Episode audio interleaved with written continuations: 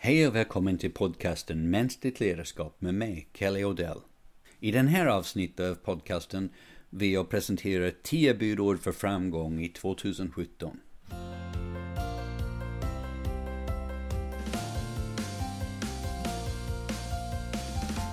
Varje nyår publicerar jag tips för framgång under den, det kommande året.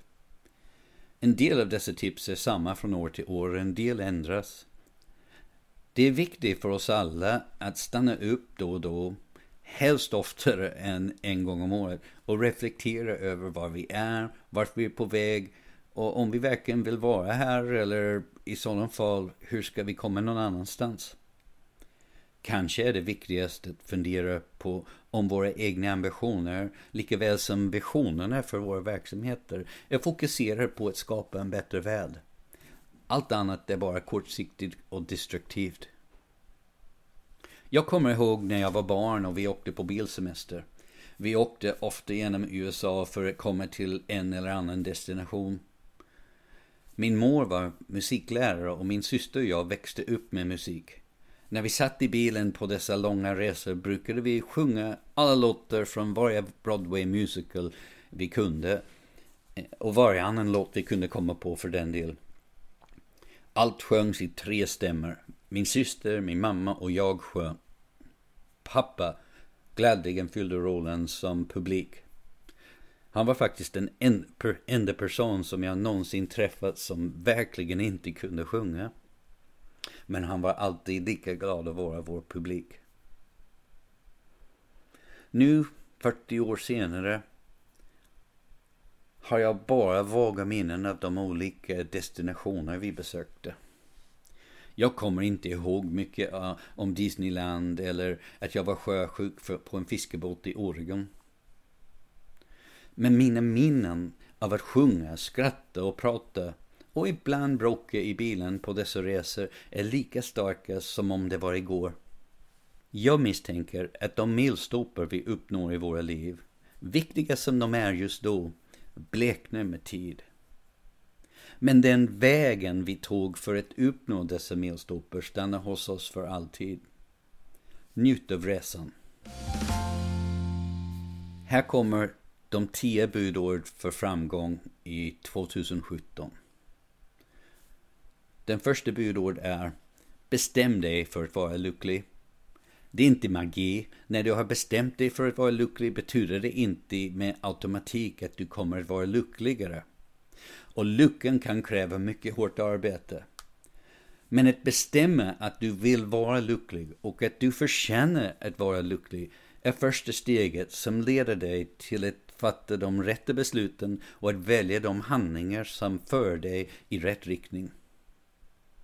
Nummer två. När du har genomfört budord nummer ett, glöm det. Lyckan är egentligen inte något man kan sträva efter. Lyckan är mer av en biprodukt än ett mål. Lyckan är ett symptom av ett liv väl levt. Inte ett mål i sig själv. I slutändan är lyckan en effekt av ett liv fyllt med mening och syfte.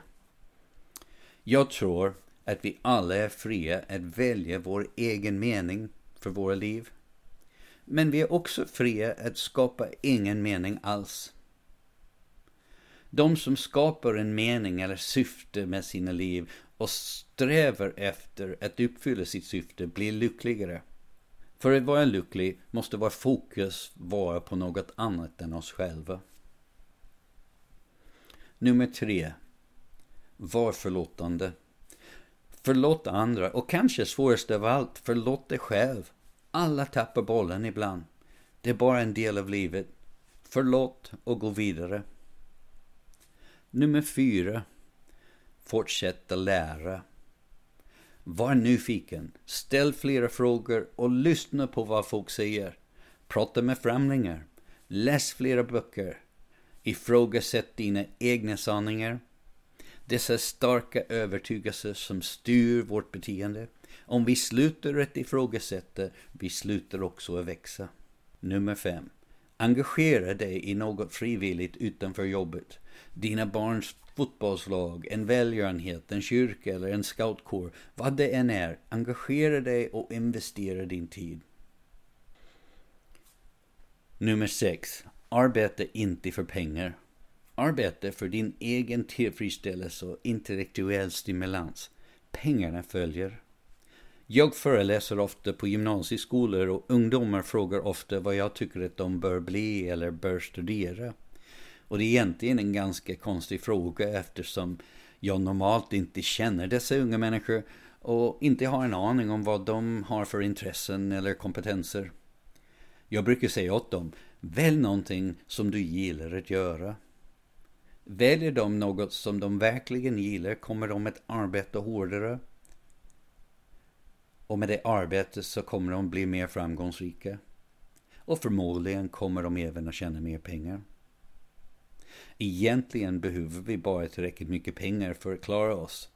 Och inget jobb skulle kunna betala så bra att det skulle vara värt att göra det trots att man inte gillar det. Budord nummer sju. Om du befinner dig själv i en dålig situation, till exempel i en relation eller på arbetet, skapa en plan och följ den för att antingen förbättra situationen eller för att gå vidare till en bättre situation. Om du befinner dig i en god situation, investera mer av dig själv i den. Budord nummer 8. Spendera mer tid med vänner och familj. Försök att verkligen vara med dem.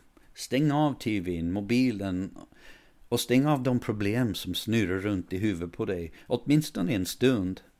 Och undvik inte människor du inte gillar. De hjälper dig att lära dig mycket om dig själv och de kanske behöver dig. Nummer 9. Arbeta hårt. Se upp för enkla svar och snabba lösningar. Det kräver hårt arbete att skapa något värdefullt oavsett om det är en målning, en karriär, en relation eller ett gott liv. Budord nummer 10. Kom ihåg att nyhet är allt du har och den kommer aldrig igen. Det förflutna är det förflutna. Och om du har turen att ha en framtid kommer det att vara ett resultat av hur du tillbringade alla de stunder, precis som den stunden vi är i nu. Tack för att du lyssnar på podcasten. Jag ser fram emot att prata med dig igen nästa gång.